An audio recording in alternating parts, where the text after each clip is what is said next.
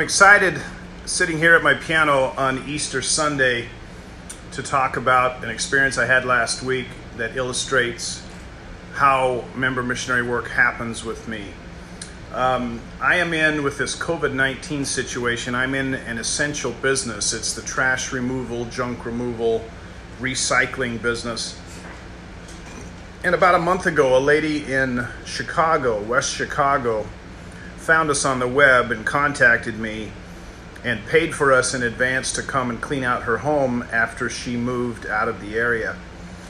Um, so I was in Chicago last week, which I wasn't quite sure how this was going to work uh, from a business perspective.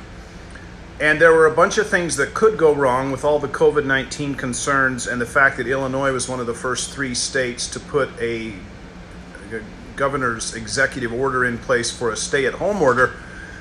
But everything worked out just fine. Uh, my flight to Chicago was only $17 on Spirit Airlines. I uh, took a Lyft ride to the air or to the um, Home Depot. It's about which was only about three miles from the house. I rented a truck there, drove over to the house. Um, in a period of two days, loaded up a 16 foot um, Penske rental truck three times and unloaded it about eight and a half miles away three times, and then took a Lyft ride back to the airport and caught a flight on United back to Baltimore for $30. The flights each time only had about 20 people on them out of maybe 160 or so seats that were available. So you wouldn't think in that kind of an experience that any kind of member missionary work would be done, but when I'm sitting uh, after the job was all done, I remember as I was driving this truck back and forth to empty it, the thought that was in my mind was I can't wait to just be done with the job, have the truck turned back in, get back to the airport, and just have some extra time to just lie down on some seats at, in the airport and just smile over the fact that I got this job done. Well, that's exactly what happened. On the second day, I got back to the airport at about noon. My flight wasn't until 6. And so I grabbed something at McDonald's there at the airport and then just lied down on some seats and kind of took a nap and just kind of smiled over the fact that I got this job done. Well, about an hour after I had sat down there, um, African American gentleman, maybe 20 years old, kind of a hefty, stocky, looked like pretty strong guy came over and just happened to sit down across the little aisle from me. And uh, of all the places there, with very little people in the airport, there's lots of places to sit down. I kind of wondered at first why he would come and sit down by somebody else, or at least anywhere near somebody else. But that's what he chose to do, and that's fine. He didn't have a backpack or a briefcase or anything with him. He was dressed very simply. He had a folder that looked like it had uh, pretty much been maxed out with stuff inside the folder. He wasn't eating anything. He was just by himself. And after sitting there across from me as I'm kind of taking a nap and rolling over back and forth, after about an hour, he just asked me out of the blue. He said, "He said, excuse me, sir, could I use your phone to make a phone call?" He said, "I just got out of prison yesterday, and I need to call my grandmother down in Mississippi to have her pick me up at the airport tonight." Now, my first thought was that's, I'm not sure that's legit, and that's kind of like way out of left field that this would be happening. And I don't want to just, you know, give my iPhone to a stranger and, and so I wasn't quite sure how to respond at first. But what I said was, um, I'll tell you what, is there somebody you want me to call? And I'll call him for you and then you can talk to me. He goes, Yeah. And he just rattled off his grandmother's phone number.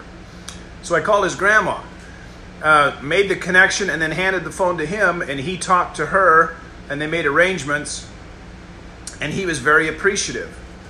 And about 10 minutes later, my phone rang from an Illinois address, and it was the parole officer for the guy that I was talking to calling, who got my number from this guy's grandmother, calling me to ask if he could talk to this kid again and thanking me for picking up the phone and making the connection. So I said, sure. So I handed him the phone again and talked to the parole officer. Everything went fine. They hung up, and this, this nice guy thanked me again for letting me use his phone. And then about five minutes later, I got another call from the same Illinois number, the parole officer, this time calling to thank me personally, somewhat profusely, for being there to make this connection because this kid was supposed to go home um, by Amtrak. And somebody screwed up and didn't get his ticket, so he had to fly. So now he's going from from Chicago to Houston and then I think to Jackson, Mississippi so he can get home. And the parole officer needed to verify that the guy had his ticket, that he had some ID, that he was going to be able to get home safely. And this this nice officer from from the state of Illinois, I guess, was just very appreciative that I would let this kid use my phone. About that time, his flight called, you know, for the passengers to get in line and get on board, and he did this this kid was the last kid to board the plane. He thanked me again two or three times um, for letting him use my phone and for making helping to make these arrangements. And then he disappeared got on the plane and i'm sure everything worked out fine after that. Now after he left i just had the thought that i ought to call this parole officer back and see if I can get an address for this kid or some way to contact him and just send him some stuff that would help him move forward in his life. I he asked me before he got on the plane. He said he said, "Hey, would you mind taking a look, at this and tell me if you think this is good?" And he pulled out a certificate for what I think said a pre-journeyman plumber and he said, Do you think this will help me get a job when I get back to Mississippi? And I said, Well, sure. Anything you've got that shows some skills that you have will help you. Yes, just take what you've got, whatever it is, have faith, and go for it and see what you can do. And the other thing I told him was, I said, Don't look back. You know, your life's not about what's happened in the past. That's behind you, it's done, there's nothing you can do about it. Your life now is about looking forward and moving forward and doing what you want to do with the rest of your life. So don't look back. Just look forward and keep moving forward. So I'm gonna I'm gonna follow up on that thought that I had. I'm gonna call this um, parole officer, see if I can get him on the phone and see if I can get an address for this gentleman down in Mississippi. And then I'm just to put together a little care package for him that would include some snacks, probably a copy of the paperback copy of the Bible, a paperback copy of the Book of Mormon, one of my restoration cards, and he'll then have information on how he can get a hold of me and send it off. Normally, in these member missionary experiences I have, I really don't do much follow up work because it all happens kind of live at the time that it happens. In this case, it's more of a follow up situation, and I'm excited to do that and see if this can turn into something um, fruitful and uh, plentiful for both of us. The point is really simple. You never know when opportunities are going to surface, and there's no way you can prepare for them, so don't worry about preparing for them. Just be sensitive and be an observer and see what you can do to help somebody out with their particular situation, and I think things will work out well for you.